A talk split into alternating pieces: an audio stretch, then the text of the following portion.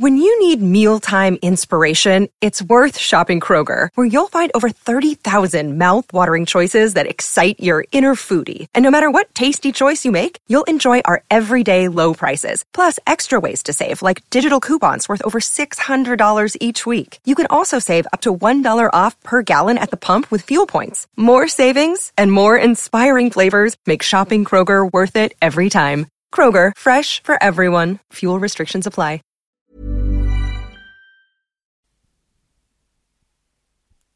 Did you ever, ever, ever in your long-legged life see a long-legged man with a long-legged wife? No, I never, never, never in my long-legged life see a long-legged man with a long-legged wife.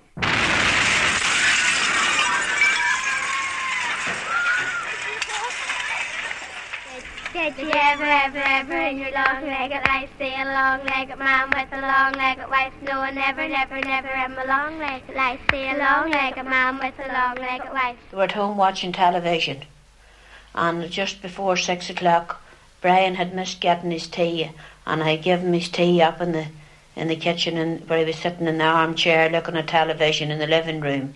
I gave him his tea, and he smiled.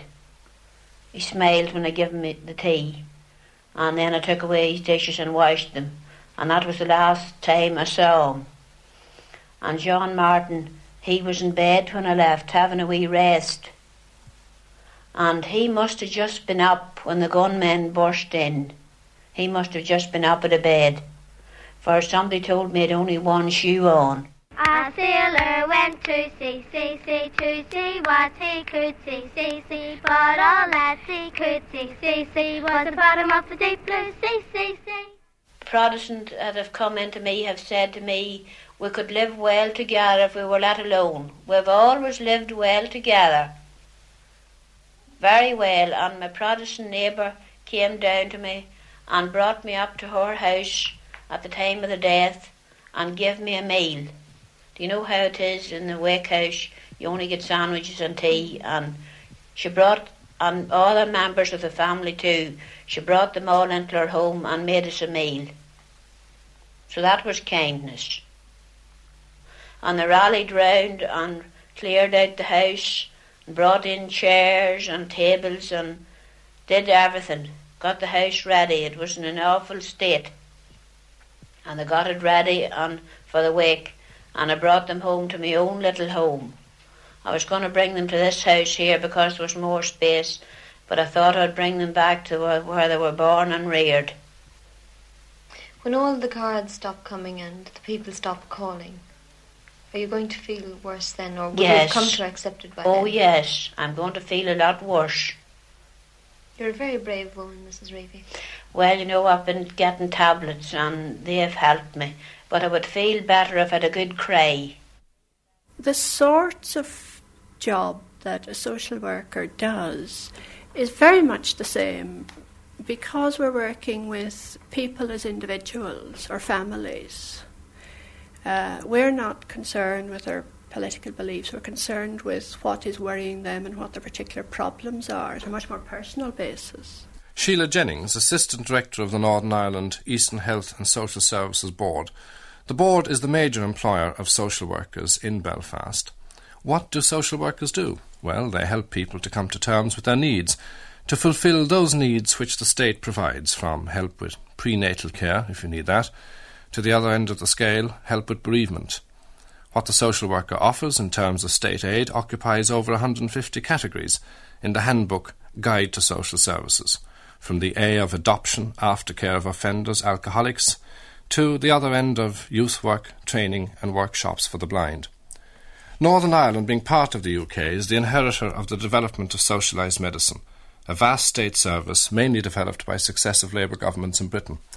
Social work is part of that state service, geared towards containing the ills of modern urban living. But what when that modern urban situation is Belfast today? There are four colleges offering professional social work training within the province. Um, they are obviously taking the situation in the province into account in their training of students so that um, students are getting perhaps more help in the theoretical sense. Um, but in addition to that, obviously, uh, as employers, we are having to be aware of the situations in which our staff have to work. And I think one of the most obvious things is that they need a considerable f- degree of support more than they perhaps would otherwise require. Brian Coulter is a principal social worker. We uh, find that uh, when it comes to a sudden bereavement caused, let's say, by civil disturbance, uh, that very often there's a great deal of help is poured into the family situation in the short term and uh, there's a great deal of support offered in the uh, period of immediate crisis. Support by, by, by social workers or by acquaintances well, su- support, and family? Yes, support very often by family and uh, by the extended family generally, and by neighbours, this sort of thing. Uh, but then uh, there is the longer term problem, and of course the uh, folk who pour in the immediate help very often have their own uh, worries and their own problems, and they tend to tail off. And at that time, probably is the time when the social worker is most needed to help the person cope with the grief reaction that uh, often comes with uh, the trauma of sudden bereavement. How is that done? Well, the uh, social worker, as part of their uh, professional training, uh, uh, will be helped to understand the problems that are often experienced in the psychiatric setting with people who have prolonged grief reactions. And very often, simply what is needed there is someone who will sit and listen and listen sympathetically because people do get tired listening to someone who has had a bereavement and they find it difficult to accept that uh, it can be such a long term problem. So, really, it's supportive help in the sense of sitting, listening, and being there on top whenever someone's needed. But I miss my sons very much. I miss them very much. I'll never be the same again. Obie Williams, 13 years a social worker in the north and for a year working in particular areas of the city. Uh, I encountered very little hostility directed towards me personally. Um, I felt quite secure and safe, which was um, surprising to me. It was known you were a Protestant, was it? Um, definitely, yes. I would say that. I mean, people do know, yes. Um, the hostility was directed towards authority in terms of army, police, um, and also towards authority in, in terms of perhaps the housing executive uh, and other bodies like that. And you know, we, for some reason, as social workers, uh, I think it's because we're not non-judgmental. Um, we're accepted. Uh, we didn't have our offices burned, and we didn't have any horrible incidents happen to any of our staff. My mommy told me if I was goody that she would buy me a rubber dolly. My auntie told her I kissed a soldier. Now she won't buy me a rubber dolly. As confidence in traditional authority became eroded to be replaced by the more localised authority of paramilitary groups, punishment for misdemeanours was handed out by the paramilitaries. Depending on the area of Belfast, the misdemeanours could be drug dealing, petty crime, or fraternising with soldiers. I think it was generally known that, uh, you know, steps were taken to discipline people who were considered social deviants in the area, and this seemed to be far beyond um, the scope of political activities. Um, and I think this was one of the most difficult things to cope with was coping with uh, a, a community that lived in fear, coping with your own fear, and coping with the fear of individuals uh, who come into your office. Uh, and I, I don't think anyone can really um, find a remedy for fear given the situation of the, some areas in Belfast. Talking about people who are intimidated or who are threatened and come to the social worker and ask the social worker to help them. That did happen on occasion. What What do you do in that kind of situation? Well, each individual is in a different situation. Um, efforts are made from time to time to remove people from the area and find uh, alternative accommodation for them elsewhere. Uh, obviously, everything that was done is done in an entirely confidential way. You would also have the means then, would you, of checking out whether a threat was genuine or not? Um, no, we didn't uh, do police work as such. Um, one only had to look at people's faces, really, when they came in the office. Uh, whether their fear was real or imaginary, it didn't matter. I mean, the areas were cloaked uh, with the feeling of fear anyway. Families may be intimidated, may have to move from a neighbour neighbourhood that they've lived in all their lives, so they have problems uh, both in having to move from their familiar neighbourhood and in settling into an unfamiliar one.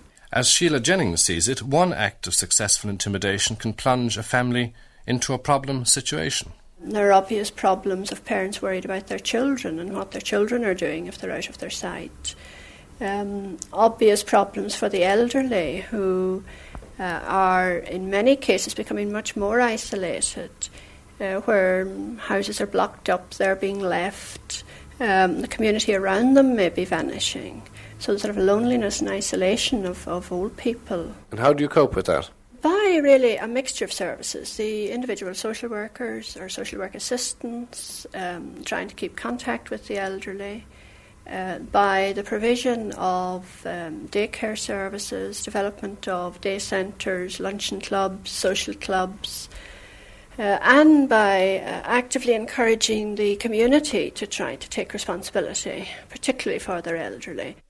As Brian Coulter sees it, the situation of social need is compounded by the violence. But violence or no, the development of the city itself brings about its own demands on the social services. I work particularly in the north and west areas of Belfast, and recently it has been acknowledged by our own uh, Minister of State here that we have vast areas which have been designated as areas of special social need.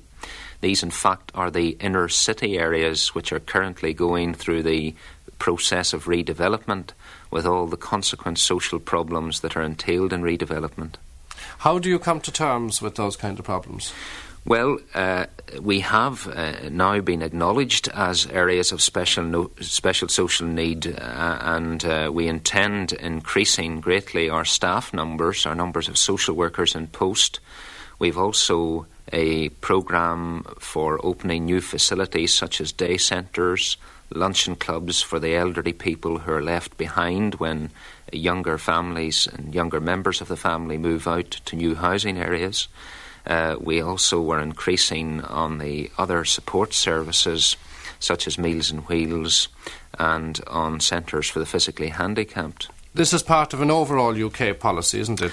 It is indeed. Uh, we're not unique in Belfast in this respect, but I think there has been an acknowledgement, certainly at uh, our local level, that Belfast is probably certainly as bad as any other uh, city in the United Kingdom and probably worse.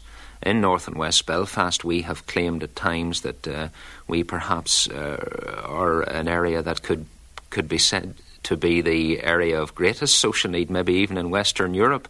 Maybe that's uh, too great a claim, I don't know. Are you saying this in terms of the havoc brought by the political situation, or just generally anyway the rundown inner city areas? Well, we simply can't get away from the the added problems uh, because of the civil disturbances. Uh, the problem of the inner city areas and the rundown in the inner city areas certainly is the major problem, but uh, it has been compounded by the civil disturbances. That's the kind of problem dealt with by the statutory social services, the services provided by the Health Board. But because they are the statutory services and subject to the bureaucracy of the civil service, some people claim that the social workers are limited in what they can offer. With 13 years' service, half of it during the Troubles, Obie Williams gave it up. Well, coupled with the fact that I was having a baby, um, I had I had already decided that I really wasn't getting much job satisfaction out of my work. I felt inadequate, um, and looking at the social circumstances in which people lived, and given the political situation here, I really felt that social workers could be allowed by the boards to do a more effective job. In what way was the board not encouraging or allowing it to do a more effective job? Um, I think since reorganisation, when social services was absorbed into the huge hospital complexes, that um, the administration became rather overweighty, so to speak, and um, they didn't seem to understand the values uh, and the aims and objectives of social work. I mean, I really feel when you have, I'm sure, three times more administrators and social workers that uh, it makes an impossible situation to apply the theory of social work into the real life living situation. I put that criticism to Brian Coulter. Well, you, you will know that we have gone through a process of fairly massive reorganisation of the social services as part of a, a wider reorganisation of local government and the health and social services generally uh, in October 1973. And the objective of that reorganisation was stated to be that it was to provide a framework for better client services and improved interprofessional decision making.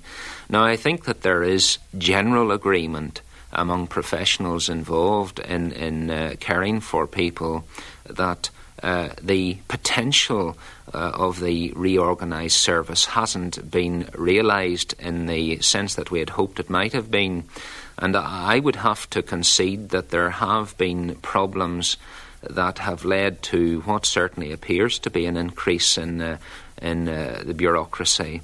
Uh, nevertheless, I think we've got to see this sort of criticism in the context of what has been achieved. Well, I feel that um, you know he may be talking about some symptoms which have been cleared up, but there are causes as well.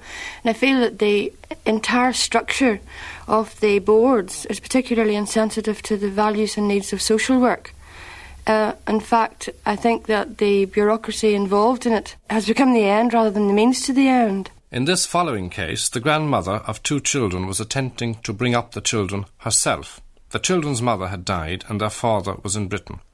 The woman maintains she got little support from the social services. Well, if you're dirty and filthy, they'll look after you, and if you're clean and keep the children well, you're not looked after. What, what way did you find, particularly when you were dealing with them, that they weren't looking after you? Well, I found because the children were well cared for, that was it. But were you due certain payments that they didn't give you? Well, if I had to put the children on the welfare, they looked after them better, but I wouldn't put them on the welfare. What does signing the children over to welfare mean? It meant that um, instead of you know being on the guardian allowance, that they would keep them, the state would keep them, put them on the welfare here. Well, that meant that I was handing the children back to the back to the welfare. You know, signing the children over to the welfare. And you wouldn't be able to look after them yourself anymore, is that it? Well, they would have had control of the children. You didn't want to do that? Oh, not at all. So therefore you didn't get any payments because you didn't want to do that? No, I, was, I got the, I get the guardian allowance for them through the, the government, but not through the welfare. They don't give you anything through the welfare if you're getting guardian allowance. Confusion about different allowances. The social worker who looked after this case was Mary Johnson.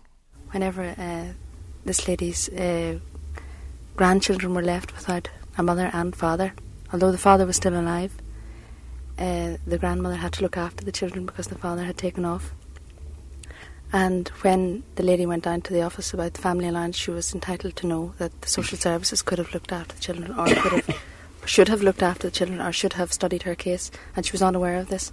So therefore, she had to uh, try and get in contact with the children's father, which took her one solid year to fight. In that time, she got a mere one pounds eighty family allowance for the three children. You see, when my daughter died, I went down. That's she was buried on the Thursday. Well, on the Friday, see, I wasn't entitled to draw the children's family allowance yes. of one pound eighty. Yes. But I brought down all her birth, birth certificates, death certificates, and things like that for the. Yeah. And I went into the girl, and the girl says to me, "Go into that other office because those children would have to be kept." And when I went into the other office, I explained to the fellow I was only after burying the children's mother, yeah. and the fellow and her had been separated for three years. Yeah. And he asked me uh, who they were, and I said they were my grandchildren. He asked me, was my husband working? And I says he was. He says, well, you're not entitled to anything here. I wasn't entitled to anything then. But he says, more than likely, he says, well, uh, you'll get the family allowance. Well, then, that Saturday, that was on Friday, and Saturday morning, sent the child's free milk book. Uh-huh. And I got no family allowance, but they paid the family allowance back up again. Yeah. Like when they got it when they got it through, got it paid back up again. When I was getting the one pound eighty per week, well then it was understood that both father and mother had to be dead yes. before you were allowed a guardian allowance. Right. Well, their father had been away yes. four years nearly. Yes. And uh, I went over to see the MP about it, and he says, "Well, in my opinion, that man's dead because he's never come back to see the children, not even yet." Well, he says, well, I think you should be entitled to the guardian allowance. Guardian allowance. So he says, get a form out, he says, and fill it in. Well, I filled that in. Well, then they allowed me at that time was eight pound odds, mm-hmm. but it has risen from that till it went up to twenty two pound. What about that kind of involved situation where the rules don't seem to be elastic enough to take care of individual cases? Again, Brian Coulter of the Northern Ireland Eastern Health Board. Well, I, I, think certainly, as I've already indicated, I would have to concede that there have been problems, and I would see many of them as having been teething problems in this new structure. But really, uh, in that sort of case, we do have flexibility within the Social Services Department. There is provision under the legislation that we operate within which does provide for assistance to families in, in the sort of need that you've uh, just mentioned. And indeed, in the area in which I work, we have had a, a very substantial increase in the amount of money provided to individuals in that sort of need. So I, I would concede that there certainly are problems in uh, the different uh, agencies relating to each other. But I think we're slowly beginning to overcome these. Rosa was a lovely child, a lovely child, a lovely child. For Rosa was a lovely child, a long time ago. A wicked fairy cast a spell, cast a spell, cast a spell. A wicked fairy cast a spell a long time ago. In talking with social workers and others in what are called the caring professions, the term community occurs very often. But what is a community? Are there not many subgroups of communities within any one community? For instance, in the community of Ballymurphy, there would be many different communities in terms of political attitudes, streets, in terms of class groupings. You could be part of a community with your neighbour in the sense that you live next door to him, and yet be different from him in the sense you may not share his political allegiances. And yet, once again, you could be with him in your worship at a common church or have children at the same school. Yet, with all the many possible differences in the use of the word community, it continues to be used as a general meaning of amorphous goodwill to imply good relations with one's fellow man. By whatever name it is called, the ideal of harmonious living between groups is so desirable and objective that there was not only the Community Relations Commission, but also in the short lived executive an actual Ministry of Community Relations. But with even that, it didn't last very long, as Joe Mulvenna explains.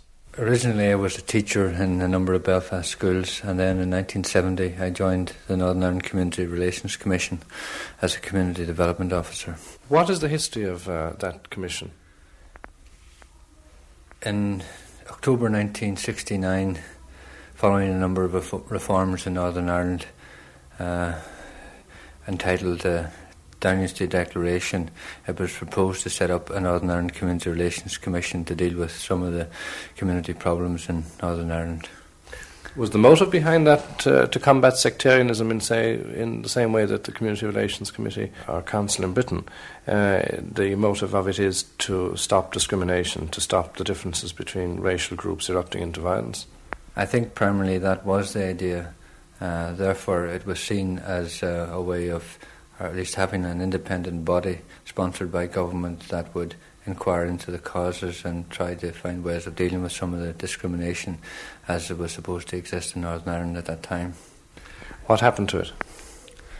Well, initially, the, the, the Commission spent a year looking at ways of dealing with the problem as uh, outlined in Northern Ireland, and they found that the approach of the Community Relations Commission in the UK would be completely unsuitable.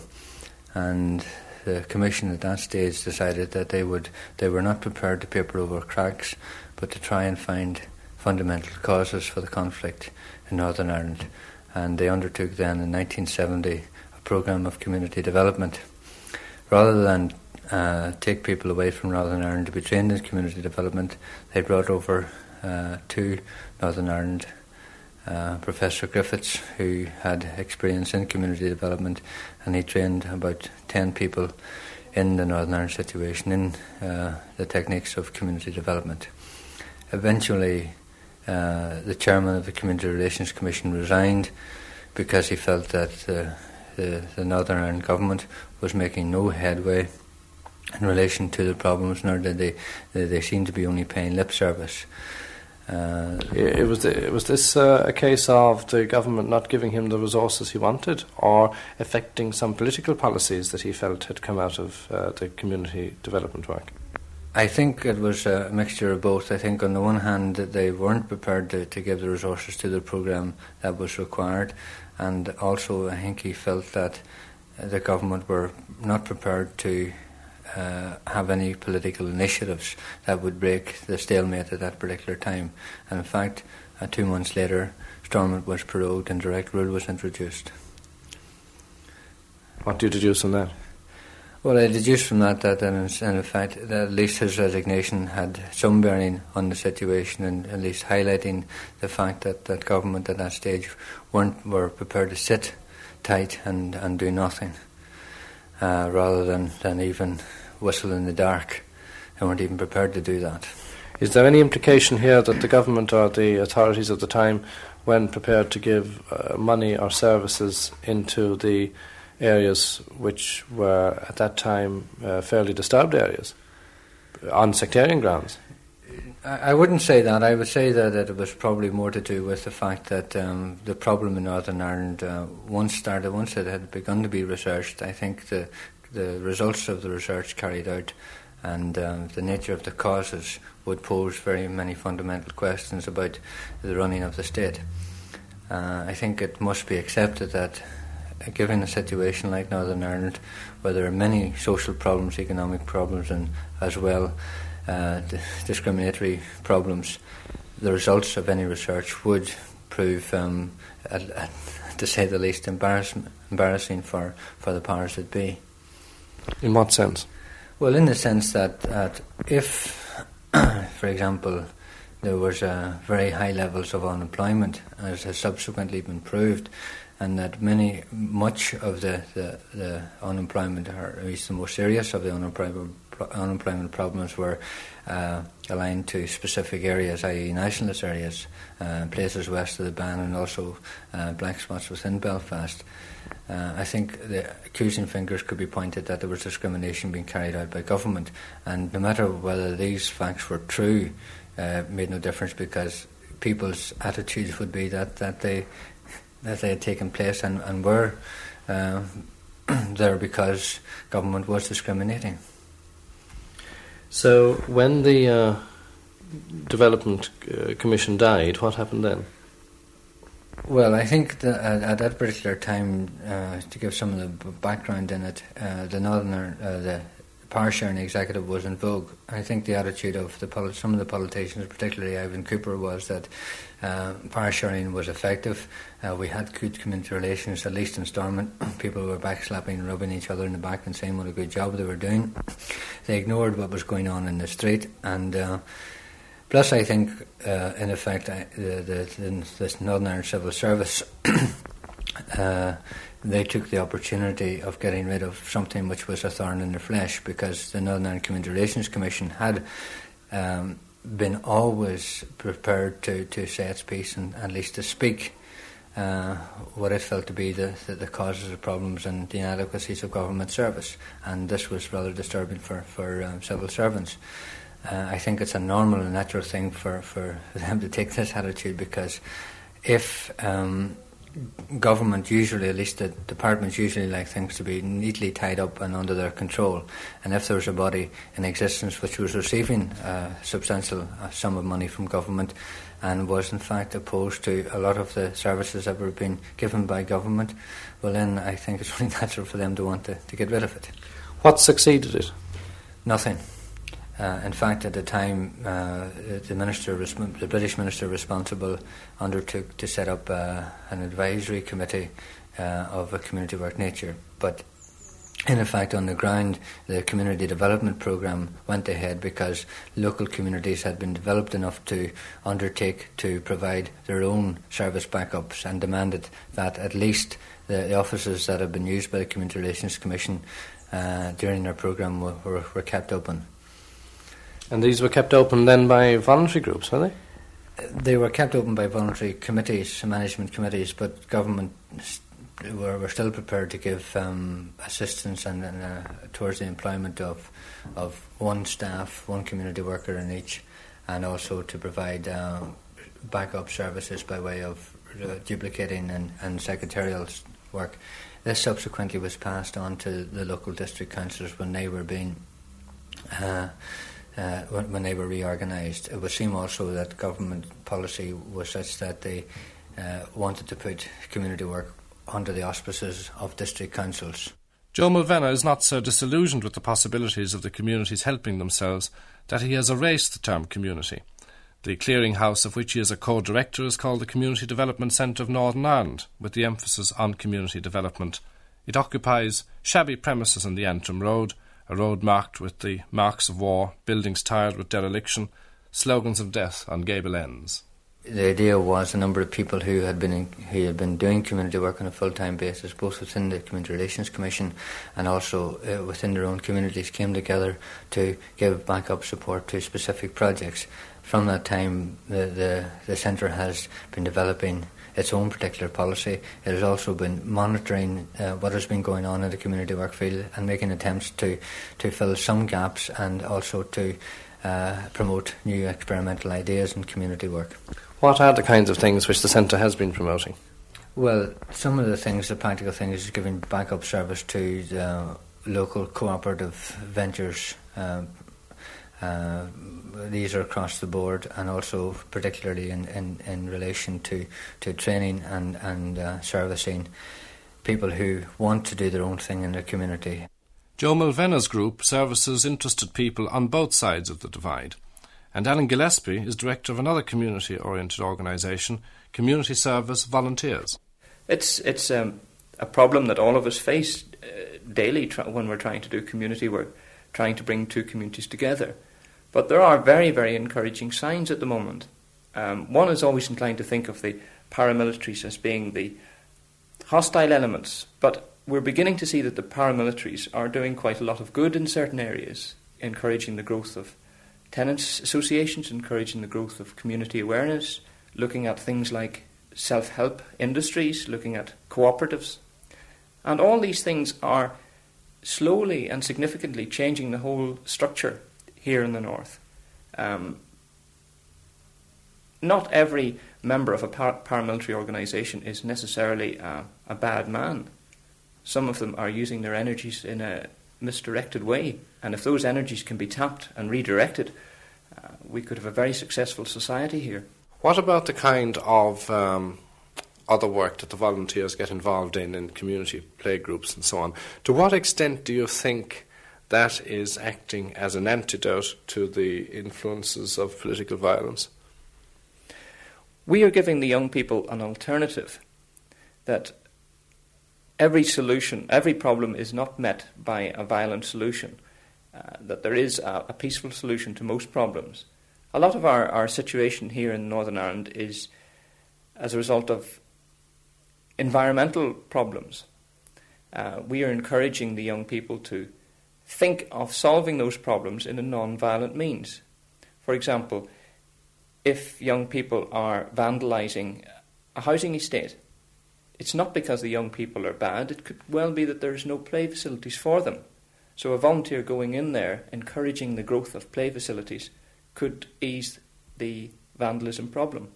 That surely, though, is um, scratching the surface literally in the sense that if you look at the two community divisions here, um, many of the paramilitaries, as they would see it, and indeed as outsiders would see it, are actually motivated by a sense of community spirit to their own particular tribal community. Yes, I, I would accept that, that the, the, the paramilitaries, um, for all their faults, do uh, on occasion speak with the sincerity of the community, that the paramilitaries are members of the community, they know the community problems. Uh, quite often they lack the expertise in solving those problems. But many of our social problems have been highlighted by the paramilitaries. Now it's up to other people who have the expertise then to try and solve them using peaceful methods. One of the offshoots of the community service volunteers is the Young Help Scheme, Tim Barnes. To provide employment for uh, 16 to 18 year old unemployed school leavers in the caring field. And this is mainly a UK scheme which you happen to be running in the Northern Ireland area, is that it? Yes, uh, it's separately funded in Northern Ireland, and uh, in many ways it is rather different.